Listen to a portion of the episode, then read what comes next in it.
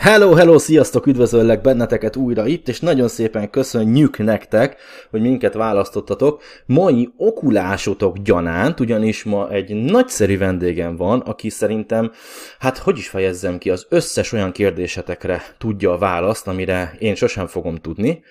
Ezek a kérdések egyébként az adózással kapcsolatban kerülnek elő, nagyon sok ilyet kérdeztek, úgyhogy ha szeretnétek a saját kérdéseitekre a válaszokat megkapni, akkor ma nagyon füleljetek, ugyanis a mai vendégem könyvelő, ráadásul nem is akármilyen könyvelő, olyan könyvelő, aki bizniszben van. Tehát neki is van print on demand boltja, együtt dolgozik dropshipperekkel, online, offline, mindenféle módon. Fodor Bettinek hívják őt, ennyit árulok el róla, aztán mindjárt bemutatkozik, de mielőtt tovább megyünk, elmondanám, hogy ma az általatok feltett kérdésekre fogunk válaszolni, tehát a Facebookon egy csokorba gyűjtöttük ezeket a kérdéseket, és mielőtt tovább mennénk, arra kérlek benneteket, hogy ne felejtsétek el, hogy ezt a podcastet hallgathatjátok Facebookon, Ékeszteren, eh, nem Shopify-on, Spotify-on, és iTunes-on is, szóval, hogyha lennétek olyan kedvesek, és az aktuális platformot, amit szerettek, kiválasztjátok, és szétnyomkodjátok a csillagot, meg a lájkot, meg a feliratkozást, annak nagyon hálásak leszünk, és nagyon örülünk majd. Na de, ennyi az intro, átadom a szót Bettinek. Betty, mutatkozz be nekünk egy kicsit, kérlek, mit kell róla tudni, mielőtt elkezdelek bombázni a kérdésekkel.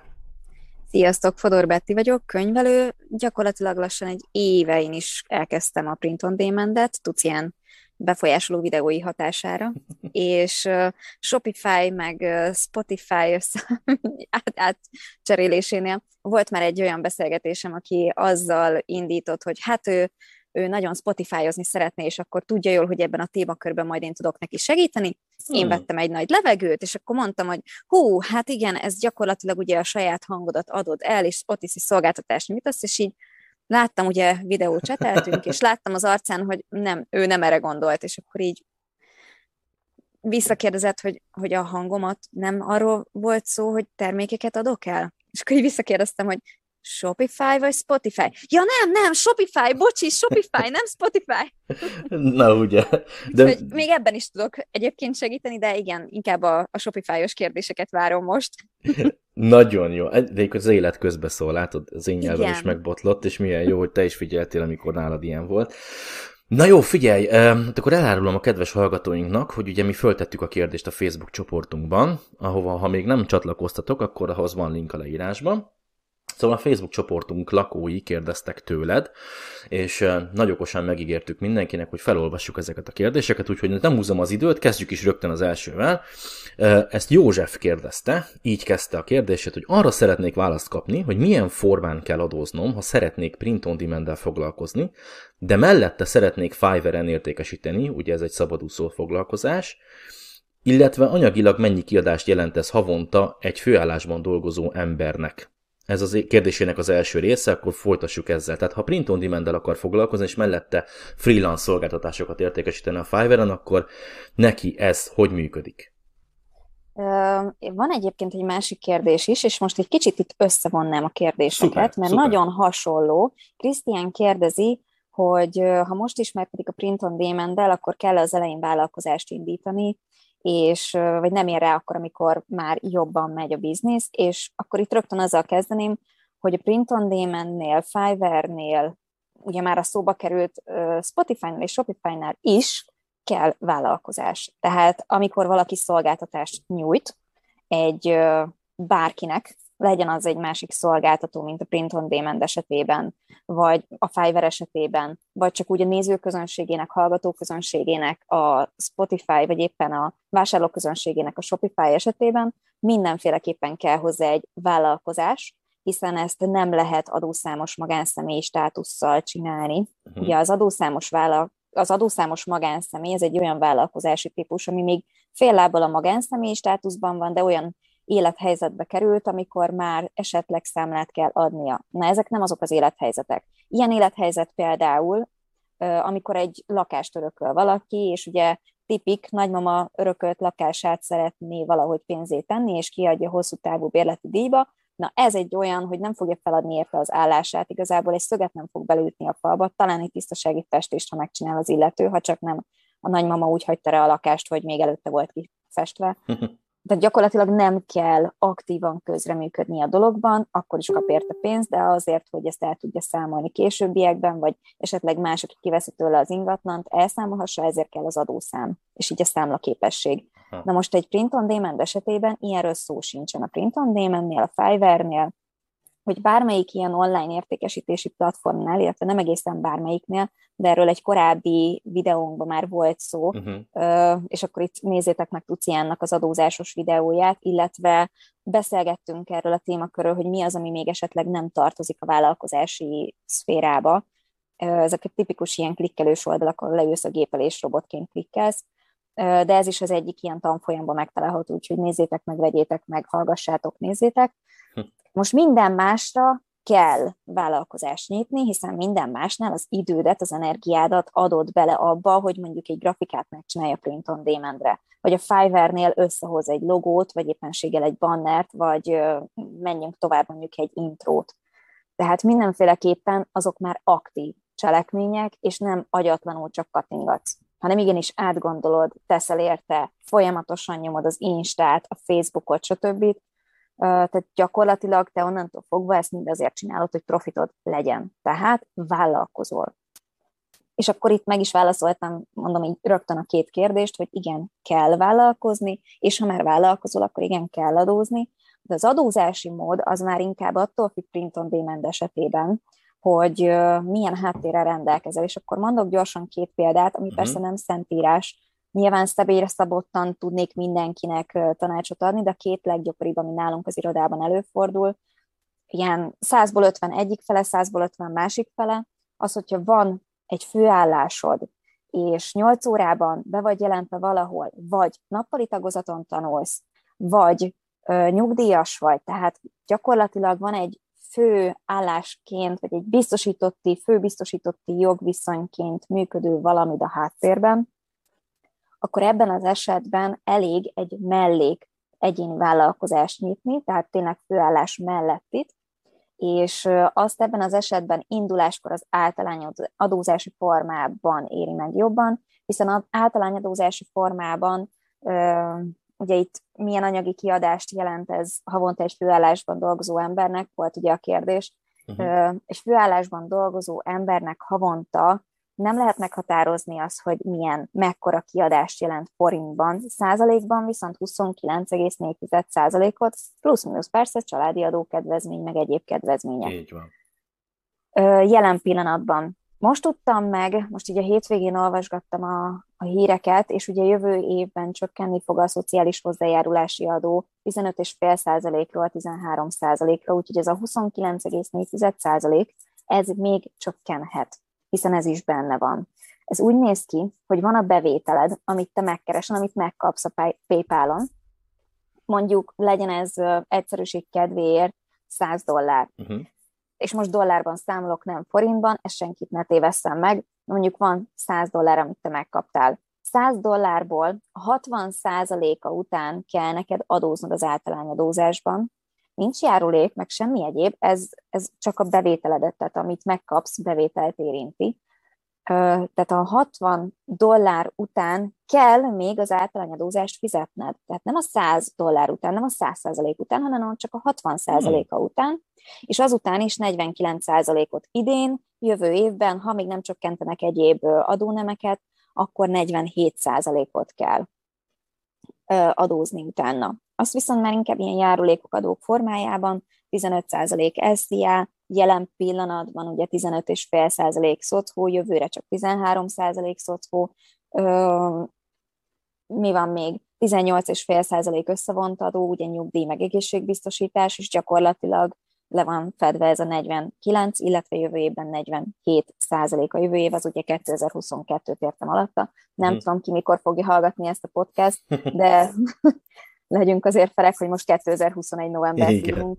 Tehát így pont évvégén beszélgetünk egy ilyen témáról, de kell róla beszélgetni, és 2022-ben ugye akkor így még mostani számokkal a 47% lesz a nyerő ebben az esetben. Tehát 29, mondjuk durván 29,4 durván 29% lesz jövőre az, amit a teljes megkapott bevételed után le kell adóznod, ha általányadózást választasz.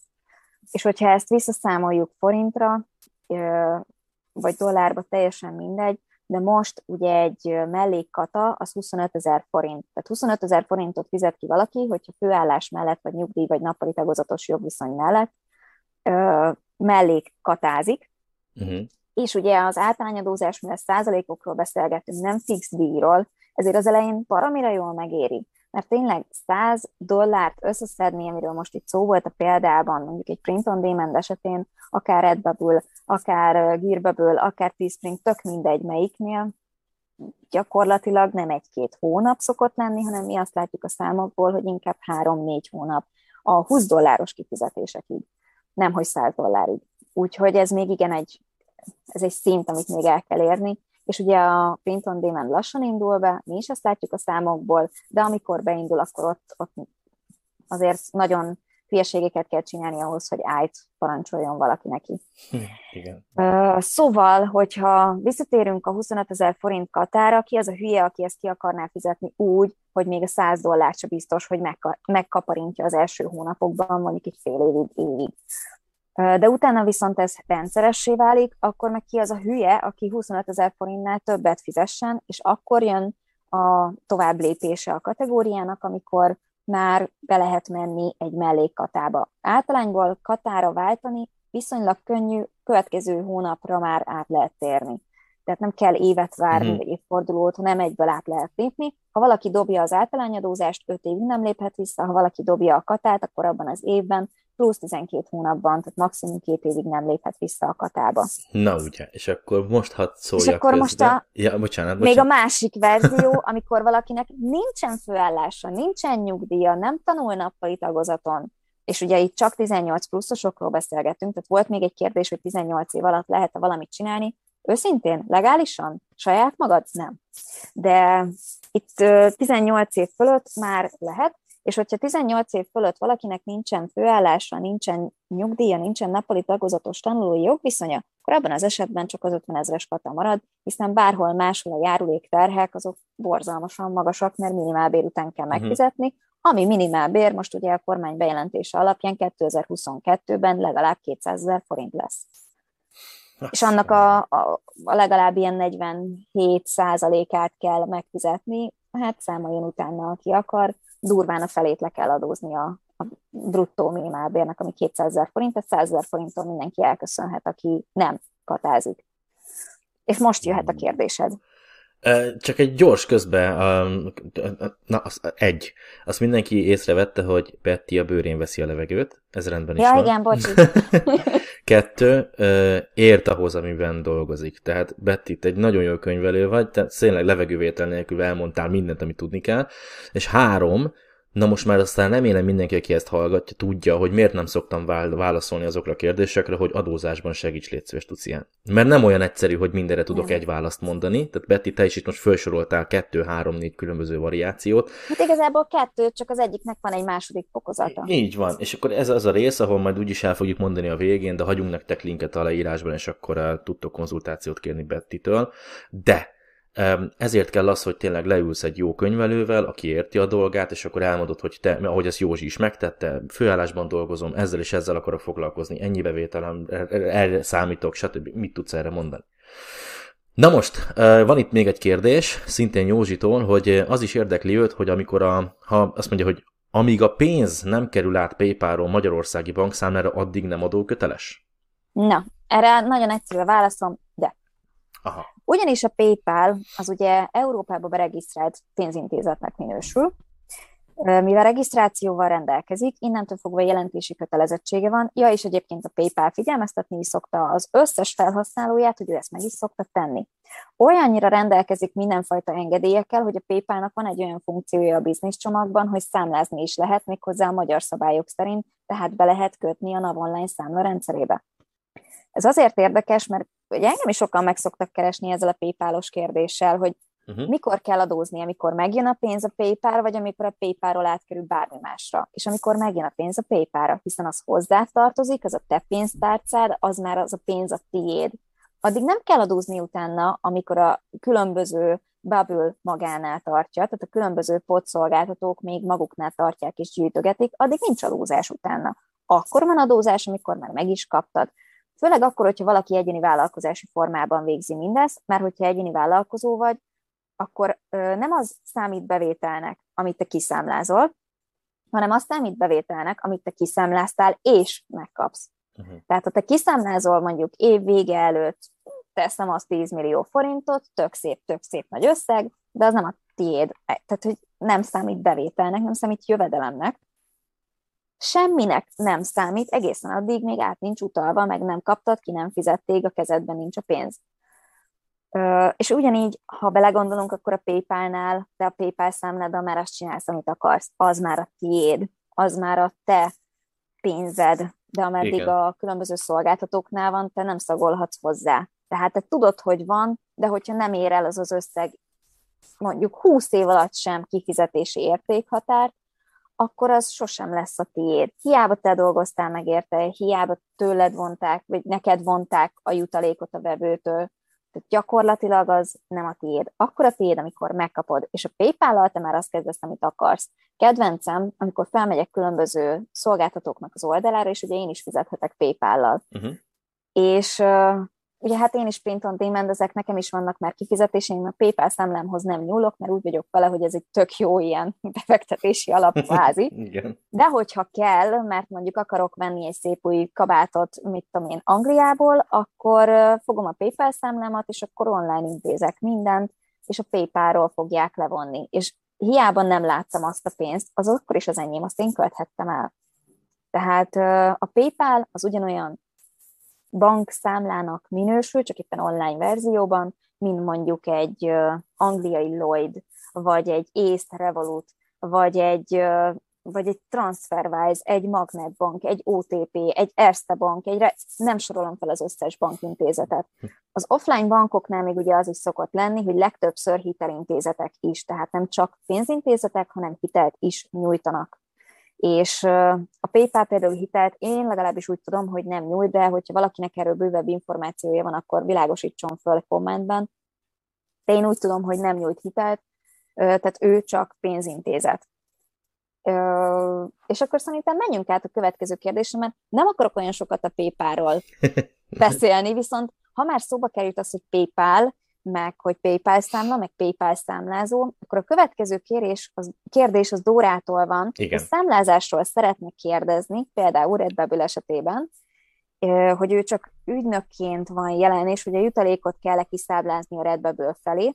Igen, azt kell. Tehát amikor a Redbubble-nél maradjunk akkor a redbubble példán, uh-huh. ott ugye 20 dollár vagy 20 euró, 20 dollár a limit, amikor összegyűlt a 20 dollárod az eladásokból, és akkor senkinek sem ajánlom, hogy mágneseket meg kitűzőket áruljon, mint ahogy én tettem az elején, és kaptam centeket érte, és úristen, de kiábrándító volt.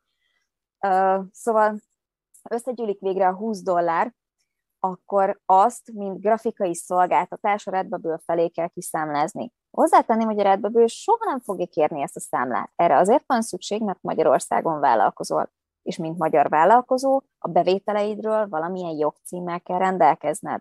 Vagy egy olyan jogcímmel, hogy te fizetésként megkaptad a cégettől, ahol dolgozol, vagy pedig ki kell számláznod, amit átutal neked például a Redbubble. Tehát ez miattad kell, nem a Redbubble miatt kell. És akkor igen, a jutalékot kell kiszámlázni, és a Redbubble előtte egy nappal fog küldeni egy gyönyörű szép kis e-mailt, hogy várhatsz ennyi és ennyi összeget. És hogy várd azt az összeget, amit másnap általában én úgy vettem észre, hogy hajnalban fizetnek ki. Ilyen 16-án egy és hajnali egy és hajnali 5 óra között szokott lenni a kifizetés. Tehát 15-én megkapod az e-mailt, hogy még aznap fogsz valami pénzt kapni, és másnap 16-án hajnalban megkapod a pénzt is. Tehát van bő kb. 36 órád, hanem 48 kiszámlázni azt az összeget, ami beérkezett egyébként a bankszámládra, és tudod, hogy mekkora összeget fogsz ö, kapni, mekkora összeget fognak neked átutalni. Mert ha megnézed a Redbubble felületén, vagy mondjuk a Gearbubble, vagy bármelyik Bubble felületén, akkor ugye ott néha eltérő számokat látsz, tehát hogy néha összesítik az összes eladásodat, és nem azt mutatja, amit most meg kell, hogy kapjál, hanem az összeset összesíti, és akkor elkezdett számolgatni, hogy jó, de itt volt ennyi eladásom, és az, ott 20% volt a jutim, ott meg 40%, ott csak 2%, stb. stb. és összesíted. Én azt vettem észre, hogy eddig legalábbis mindegyik szolgáltató főleg a Redbubble, amit nagyon sokan használnak ügyfeleim körében is, mindig küldnek e-mailt, és általában mindig másnap szoktak utalni. Tehát bőven fel tudsz arra készülni, hogy mekkora összeget kell majd fogadnod, mekkora összegről kell a számlát kiállítanod, és hozzátenném, hogy az utalás napján legkésőbb számlát kell kiállítanod. Persze sokan szokták mondani, hogy ó, hát de Magyarországon van egy olyan szabály, hogy 8 nappal visszamenőleg is lehet számlázni. Igen, abban az esetben, hogyha például akadályoztatva voltál. Uh-huh. De most milyen akadályoztatásról lehet beszélni a, a PayPal átutalásnál, amikor redbubble vagy éppen teespringezel, vagy fiverr tehát gyakorlatilag jó, mondjuk a Fiverr az nem ez az ügynöki szolgáltatás, de tök mindegy, ott is, amikor megkapod a pénzt, legkésőbb addig ki kell állítanod a számlát. Igen. Uh, és akkor itt van egy másik része is a kérdésnek, uh-huh. hogy például áfamentes egyéni vállalkozó a, vagy, akkor hogyan kell kiállítanod a számlát, ha áfamentes egyéni vállalkozó vagy, vagy ha áfás egyéni vállalkozó vagy, és mondjuk a redbubble kell számlázni, maradjunk a példánál, akkor ebben az esetben a számlát úgy állított ki, hogy grafikai szolgáltatás az összeg forintban, dollárban, tök mindegy miben, csak legyen napi árfolyamon átszámítva nyilván, legalábbis akkor, hogyha valaki a vállalkozásában az MNB középárfolyamot választotta, mint ez a legkényelmesebb, és a számlázó uh-huh. programok is azt szeretik a legjobban, úgyhogy én is azt ajánlom. És utána az áfa kód, az az áfa területi hatáján kívüli. Miért? Uh-huh. Mert vagy EU-s szolgáltatónak számlázol, de nem magyarnak, de legalábbis van egy magyar, uh, tudsz ilyen kérlek mond, hogy melyik, mert most nem jut eszembe, aki olyan, mint a Fiverr, de magyar um, a vásvelóra.hu. Igen, igen, igen. Na, őket leszámítva mindenki más vagy külföldi, tehát EU-n kívüli, vagy EU-s. Innentől fogva a számlára csak azt írhatod rá, feltüntetve a közösségi adószámodat, hogy áfa területi hatáján kívüli. És ez az áfamentes határba nem számít bele. Hozzátenném, hogy ezt azért az áfa bevallásban be kell vallani, hogy te külföldre, vagy éppenséggel az EU-ba ilyen-olyan számlázást csináltál. Mert egyébként is bemegy a naphoz ez az egész. Bár ők azt mondják, hogy nem, nem megy be hozzájuk a külföldre számlázás, gyakorlatilag de bemegy hozzájuk, és mindent látnak, és mindenre oda vakkantanak, hogyha nem azt látják, ami, ami nekik tetszik. A csiványok. Azok. Úgyhogy érdemes ezt tisztán tartani, és akkor ugye ez, erről még egy áfabevallást is mellékelni, illetve hogy közösségi szolgáltatásnyújtásról volt szó, akkor a másik félnek ugye a közösségi, tehát az EU-s adószámát egy külön nyilván nyilatkozatban, úgynevezett A60-as bevallásban feltüntetni. Ezt általában a könyvelők szokták tudni, és ha valaki általányadózással nyitja a print on demand akkor olyan nincs, hogy nincs könyvelője. Tehát ez nem olyan, mint egy kata, amit tényleg valaki leül, átmagol, és azt mondja, hogy na jó, megpróbálkozom vele, maximum, hogyha hibázom, akkor majd kijavít vagy az önkormányzat, vagy egy kicsivel több adót kell fizetnem, tehát, hogy itt ez nem az az eset. Ha valaki általányadózik, ahhoz tényleg kell egy olyan személy, aki mondjuk a bérszámfejtést meg tudja csinálni a bevétel után, aki rendesen nyilvántartásokat vezeti, tehát, hogy itt ezért már egy kicsit szakmaibb szokott lenni.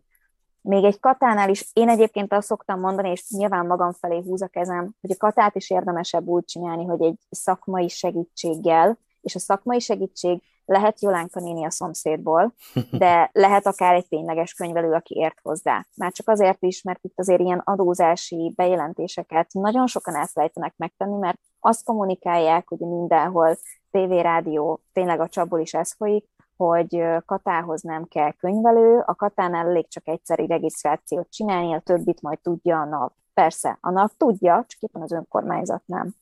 De itt zárom is ezt a részt, ez, ez ilyen kis mellékvágány, nem akarok ebbe se nagyon belemenni. Hát Viszont folytatódik a kérdés, hogy mellékállásos uh-huh. egyéni vállalkozó esetén csak májusban kell eszi a bevallást beadni. Na most egy mellékállásos egyéni vállalkozó lehet általányadózó, mint ahogy arról már szó volt, meg lehet költségelszámolásos személyi jövedelem adózású egyéni vállalkozó is, ez a standard, és uh-huh. utóbbi esetében előlegeket kell fizetni, év végén be kell vallani az SZIA bevallásban. Általányadózó esetén minden egyes bevételt követő hónap 12-ig be kell vallani a bevételt. Amibe is érkezett, azt a bevételt. Nem amiről számla van, az kit érdekel. Amiről be is folyt a pénz, az érdekel mindenkit, főleg a navot. Tehát arról bevallást kell megnyújtani minden hónapot követő 12-ig bérszámfejtéssel együtt, és évvégén ugyanúgy az SZTIA bevallásban jelezni kell, hogy mégis mennyi volt az általány adózásból származó jövedelem, bevétel, és hát a vele szemben elszámolt általányköltség, költség általány.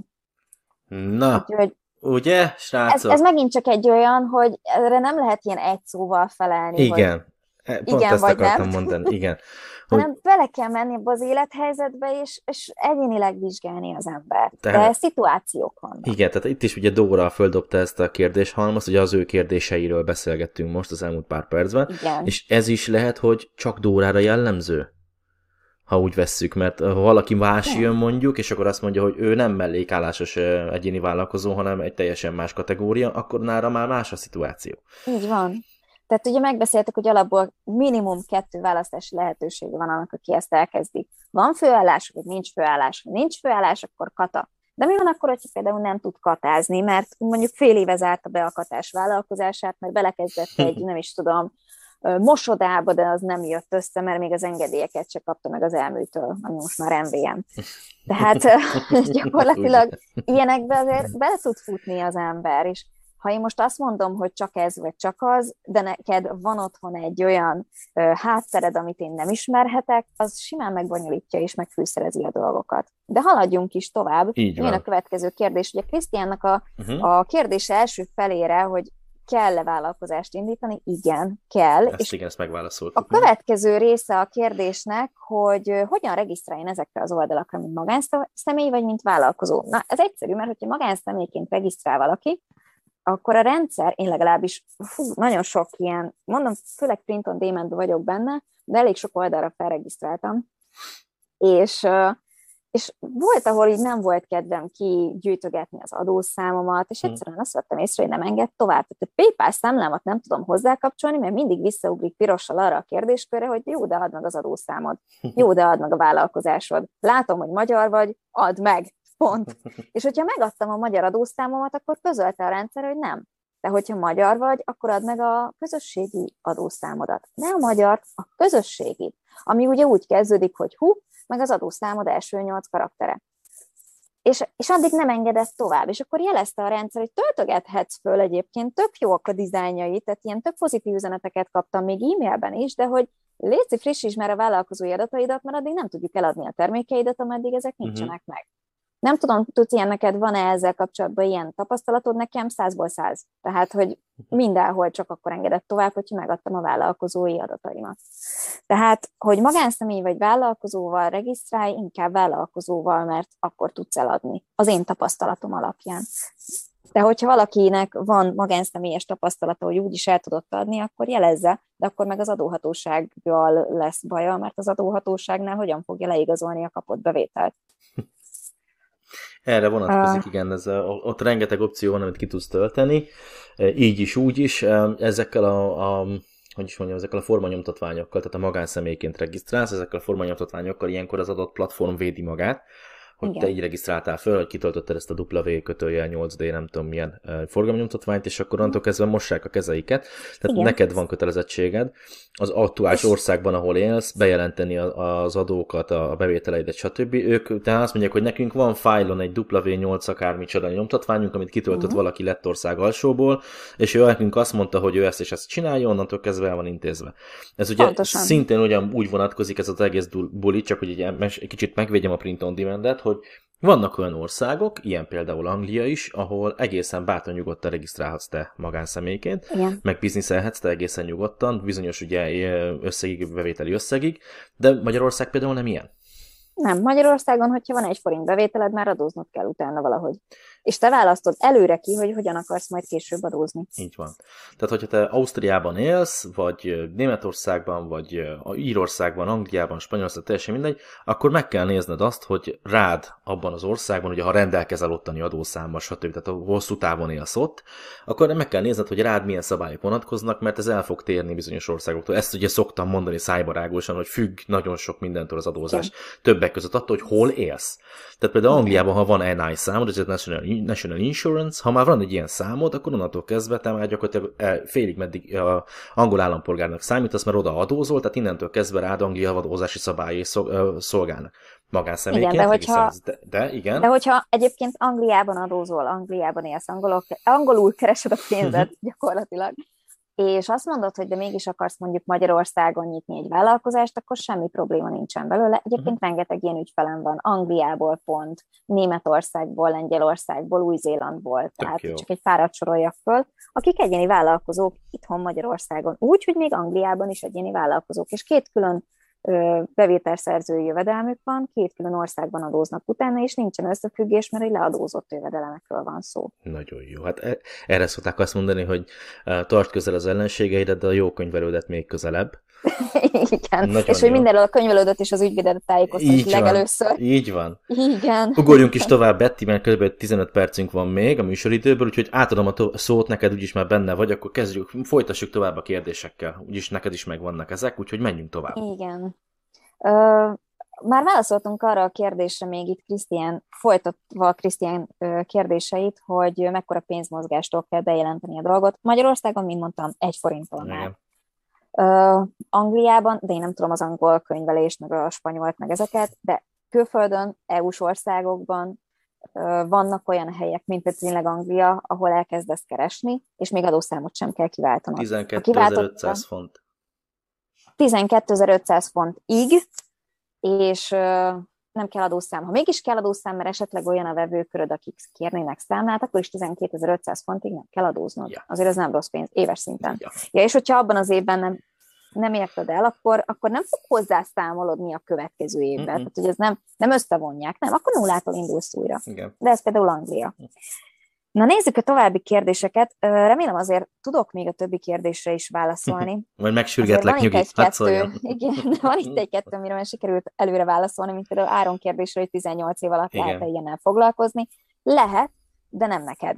Tehát, hogy meg kell várni a 18 éves kort, vagy olyan jogviszonyba kell átmenni, ami társas jogviszony, mert ott el lehet fejtőzni kvázi kiskorúként, de akkor se te írsz alá, nem lehetsz az ügyvezetőt, gyakorlatilag benne lehetsz, de nem csinálhatod. Tehát ez mondjuk Amerikában nagyon jó, mert akár egy két éves kisgyerekre is rá lehet írni egy céget, és hmm. a két éves kisgyerek is hozhat döntéseket, de ez Magyarország, és én a magyar szabályokat ismerem. Teljesen jogos. Sajnálom Áron, ez van. Nálunk Igen. ez a buli Magyarországon. Meg lehet, sok minden ügyeskedéssel meg lehet oldani, de azok már ügyeskedések lesznek, ezzel tisztában kell lenni, és azt viszont egy személyes tanácsadás alatt akár meg is tudjuk beszélni. Ez nem jelenti, ez nem jelenti azt, kedves Áron, hogy te 18 éves korod előtt nem e, próbálkozhatsz a dolgokat, tehát a dizájnolást nem tanulhatod meg, egy Insta oldalt nem, nem. de hogy ne persze, tehát egy közönséget már el tudsz kezdeni, így van. A könyvelő itt van, hallottad, link a leírásban, lehet vele beszélni, tud segíteni ezt, ezt kiokoskodni, viszont az, igen, tehát ha egy szóval kéne válaszolnunk, akkor 18 év alatt nem vállalkozhatsz. Igen. És akkor uh, elérkeztünk az utolsó kérdéshez, ami a legnagyobb, és örülök, hogy erre azért még van egy bő tíz percem, ha jól látom az órát. Így van, igen, igen, tiéd a pálya. Hogy uh, ha valaki külföldről, mondjuk Kínából, külföldre, mondjuk az USA-ba importál termékeket, és akkor itt már egy kicsit ez a dropship, webshop, uh-huh. tipikus Shopify kérdéskör, ha már ugye Shopify-jel először szól, akkor hogyan működik az adózása, áfája, vámja, stb. A vámmal kapcsolatban sok minden nem fogok tudni mondani. Én ugye könyvelő vagyok, nem vámügyintéző, az egy másik szakma. Mint ahogy a termékdíjakkal sem tudok mit kezdeni, ismerem a formanyomtatványokat, kvázi meg is tudom csinálni, nem csinálhatok meg mindent, mert könyvelő vagyok, nem termékdíjügyintéző. Úgyhogy ezzel a kérdéssel is csak annyiban tudok foglalkozni, hogy Vegyünk egy esetet. Kínából Amerikába történik az értékesítés. Kínából te megkapsz egy számlát, ami vagy áfás, vagy nem. Mondjuk legyen áfás. Akkor ebben az esetben te lenyelted az áfát, mert Kínából nem tudod érvényesíteni, hogy bocsi, én is vállalkozó vagyok, nem akarok áfát fizetni. Pedig megtehetnéd, mert itthon le kéne utána, tehát ki kéne fizetni az áfát. Igen ám, de csak akkor, hogyha átlép egy vám területen, azaz belép vámmal az EU területére, és akkor kell megfizetni a vámot és az áfát. Uh-huh. Na most, amikor ez a termék kilép az EU-ból, akkor, és itt most dropshipről, vagy egy egyszerű webshopról beszélgethetünk, két külön dolog. Ha belép az EU-ba és kilép az EU-ból, akkor minden áfát fel lehet a kilépésével együtt számolni, és vissza lehet igényelni, persze csak akkor, hogyha valaki áfa körös. A másik eset, amikor nem lép be az EU-ba, és így nem is lép ki az EU-ból, akkor ebben az esetben semmit nem lehet utána leírni az áfából, de hogyha külföldre van az értékesítés, tehát EU-n kívülre van az értékesítés, vagy EU-n kívül egy hasonlóképpen vállalkozónak van az értékesítés, akinek van közösségi adószáma, akkor megint bejön az az áfa szabály, hogy az áfa területi hatáján kívüli értékesítésről van szó. Ha emlékeztek, még a Print on Demand-nél is ugyanez volt, hiszen ott szolgáltatókról beszélgettünk, egyértelmű vállalkozásoknak kellett számlázni, meg Fiverr esetében is egyértelmű vállalkozásoknak kell legtöbb esetben számlázni, akkor ebben az esetben ugye áfa területi hatáján kívüli. De hogyha egy Amerikában élő Nancy néni vásárolja meg a terméket, aki egyértelműen magánszemély, akkor nála is áfa területi hatáján kívülit kell a számlára írni, hiszen elhagyja a termék az EU-t, sőt, be se lép az EU-ba. Hmm. Most akkor melyik a jobbik eset, ha belép az EU-ba, vagy ha nem lép be az EU-ba? Hát ha belép az EU-ba, akkor ugye ki kell fizetni a vámot és az áfát. Az áfát vissza tudod igényelni, ha áfás vagy, áfakörös vagy, ez oké. Okay. De hogyha viszont nem vagy áfakörös, akkor már is buktad az áfát és a vámot. Ha nem lép be az EU-ba, hanem egyből Kínából, Indiából, tök mindegy, Amerikába, Brazíliába, megint csak tök mindegy, hova vándorol a cuccos, akkor ebben az esetben nincs vám, nincs áfa. És te ugye azt hittad rá a termékedre, hogy áfamentes, tehát nálad sincsen áfa. Így lehet olcsóbban adni a termékeket. És hogy ö, még egy ilyen slusszpoint elsüssek, még a legelején azzal kezdtem, hogy Kínából vagy áfáson, vagy nem áfáson kapod meg a terméket. A Kínából, vagy Tájföldről, vagy Vietnámból, tök mindegy. Áfáson kapod meg a terméket, akkor egy helyi könyvelővel kell felvenni a kapcsolatot, helyi adószámot kell igényelni, és helyben egy áfa bevallás keretén belül a helyi adószabályok tekintetében kell visszaigényelni az áfát. Tehát igen, be kell jelentkezni Kínába, Kínában kell adószámot igényelni, Kínában kell könyvelőt keresni, és a kínai szabályok tekintetében kell az áfát visszaigényelni, ha egy, erre egyáltalán van mód.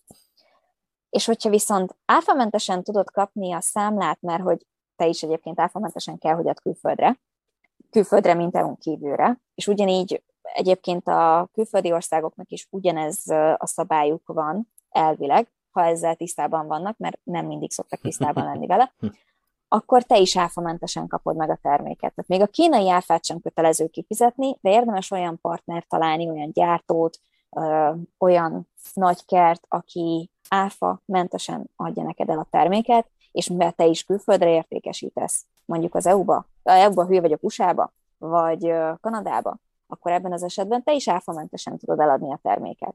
Hogy ők hogyan adózzák le, mondjuk Nancy néni Amerikában, hogyan fogja leadózni, az bíz rá majd ő leadózza, ha akarja. Amikor kiszállítják a terméket, a logisztikusok, tehát akik a szállítók, azok úgy is fognak szólni Nancy néninek, hogy ha hó, bejött az USA-ba a dolog, valószínűleg vámot kell érte fizetned. De ezt a feltüntetheted a weboldaladon, a webshopodban.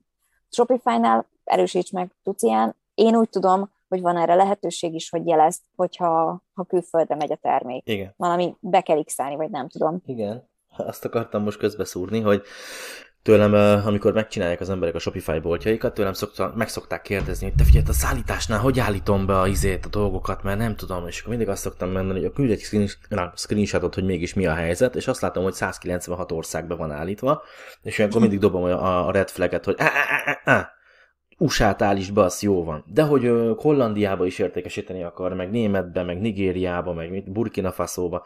Na, és ilyenkor szoktam azt mondani, hogy azt tudod, hogy ezzel neked mindegyesével el kell kezdeni balhézni, tehát ezért küldünk a Kínából dropshipper terméket csak Amerikába, mert ott nincsenek ilyen problémák, meg körbejárható, meg mit tudom én. És igen, itt jön a kérdés, ugye be lehet állítani ezt a Shopify-on, hogy ráterheled ilyenkor ezeket az adókat, meg mit tudom én, és jelzed, hogy ez lehet, hogy vámköteles, és intézze el szépen magával ugye az, aki ezt megveszi. Igen, ilyen opció van, ezt be tudod pöckölni. És teljesen rendben is van. Az egy másik kérdés persze, hogy ilyenkor az embernek a kis szívem erre húz, mert hogy ő szeretne Németországban, meg Angliában mindenfelé értékesíteni, de hát ugye ezek a helyek most már ugye az EU-t is érintik, jó, Anglia már nem, de érintik az EU-t is, ehhez még van egy gondolatom, de ez egy annyira széles témakör, hogy benne vagy tudsz ilyen, akkor csinálhatunk még egy podcastet. Én benne vagyok. Ha Magyarországon valaki vállalkozik, nem zárhatja ki az EU-t. Az kemény. Igen? Igen. Mert hogy EU-s tagország vagyunk, és nem lehet kizárni EU-s tagországot a rendelésekből. Ha egyébként EU-s tagország a vállalkozó. Wow, de jó! Nagyon jó! Na, szuper, örülök, hogy Spanyolországban élek. uh, Na jó. Igen, tehát Spanyolországból sem lehet uh-huh. kizárni mondjuk Hollandiát, vagy Magyarországot éppen. Tehát, hogy és ha ő úgy dönt, hogy nem mondjuk a hollandok nem holland nyelven akarják elolvasni az oldalt, nem mondjuk franciául, akkor ebben az esetben az oldalnak tudnia kell azt kezelni, és nem kötelezően, de azt érzékel, hogy Hollandiában vagyok, akkor mégis hollandul kell beszélnem oldallal van dolgom, hanem akkor át lehet állítani franciára például erre vannak megoldások, hála az ének, igen, meg jó Igen, ez, ez inkább technikai hmm. dolog. Könyvelési szempontból viszont nem lehet kizárni egyik tagországot sem, ha a tagországból történik az értékesítés. Mondjuk ez valahol korrekt, szerintem. Igen. És akkor ennek a, na jó, de hogyan kell az EU belül adózni, meg akkor hogyan kell Hollandiába importálni, exportálni, behozni, kihozni, áthozni, vámkezelni, na az, az mondom, hogy az viszont egy jóval nagyobb témakör, arról nem tudok két percben beszélni, nem is lehet. Én gyakorlatilag egy napos továbbképzést hallgattam végig ebben a témában, és utána is még maradtak bennem kérdések, hogy na jól, és hogyan csináljuk meg, tehát nyilván ilyen könyvelői továbbképzés volt, de, de még ott is nagy a bizonytalanság. Ez a 2021. július 1-én behozott EU-s rendelet, áfa rendelet, uh-huh. amivel ugye egységesek az áfa szabályok, de ez is egy olyan hogy erre, erre külön kell, hogy erről külön kell beszélni. Persze, ha vannak ilyen kérdések, akkor én nagyon szívesen leülök mindenkivel egyesével beszélni, és azt hiszem itt az ideje, hogy el is köszönjek, és én azzal köszönnék el, hogy valakinek kérdése van, személyre szabottan tudok neki válaszolni, Tudsz ilyennek megadok majd egy kódot, amivel hozzám egy egyórás beszélgetésre ingyen lehet jelentkezni. Tehát egy olyan kuponkód, ami, hogyha beírjátok a, a weblapunknak a megrendelő lapjába azt a kuponkódot, akkor nulla forintért tudtok hozzám jönni és kérdezni. És amennyire lehetőségem, időm, és nyilván szakmai tudásom engedi, fogok rá válaszolni. A szakmai tudásnál itt főleg a vám meg termékdíjügyintézést értem, tehát hogy ez nem az én szakmám, mégis azért vannak nyilván olyan kérdések, amik hozzám is kapcsolódnak, vagy legalábbis nekünk is kell kezelni a könyvelésen ezeket a kérdéseket, és arra azért igyekszem válaszolni. Na, hát akkor ezt is megbeszéltük. Én el is köszönnék akkor tőletek. Na, most akartak megkérni, hogy még nem menj sehova, te köszönj el mindenkitől, úgyhogy maradjon is ez így, mert én akarok most egy dolgot elmondani, fiúk, lányok. Betty nagyon ügyesen eh, kitöltötte a 45 perces műsoridót, hogy nekem annyi maradt most, hogy megkérjelek benneteket, hogy amit az elején is mondtam, lájkoljátok szét, iratkozzatok fel, stb. De linkeket hagyok a leírásban, ahogy ezt most meg is beszéltük. Ha szeretnétek, hogy ennek legyen második része, akkor arra való a komment szekció a YouTube-on, tehát ha a YouTube-on hallgatjátok, vagy ha nem, akkor gyertek a YouTube-ra hallgassátok meg, linkek ehhez is lesznek a leírásban, dobáljátok be a kérdéseiteket, és ha elegendő kérdés összegyűl, gyűlik, akkor abból lesz egy második opció, illetve ha úgy érzitek, hogy privátban beszélgetnétek a kedves hölgyen, akkor szintén linkek a leírásban az órás ingyenes tucokhoz. Tehát Betty, most elköszönhetsz, köszönöm, hogy itt voltatok, sziasztok, Betty, tiéd a szó, aztán lépünk is. Én is köszönöm, hogyha lehetőleg nem ásítozva hallgattátok végig a beszélgetést, hanem esetleg még figyeltetek is, mert tudom, hogy ez egy nagyon száraz témakör az adózás, viszont elég érdekes ahhoz, hogy az emberek pénztárcájával dobálózunk ilyenkor, és nem mindegy, hogy ki mit választ, milyen adózást, hmm. hogy éppenséggel mit gondol a témáról, és hogyan gondolja ezt az egész vállalkozós düh. Úgyhogy nagyon szépen köszönöm a figyelmeteket, és hogy végighallgattatok. Úgyhogy sziasztok! Éljetek a lehetőségekkel, kövessétek Tuciánt, és kommenteljetek, hogy még milyen kérdésekre vagytok kíváncsiak, hogy mit válaszoljak meg, vagy mit válaszoljunk meg Tuciánnal. Úgyhogy sziasztok! Sziasztok!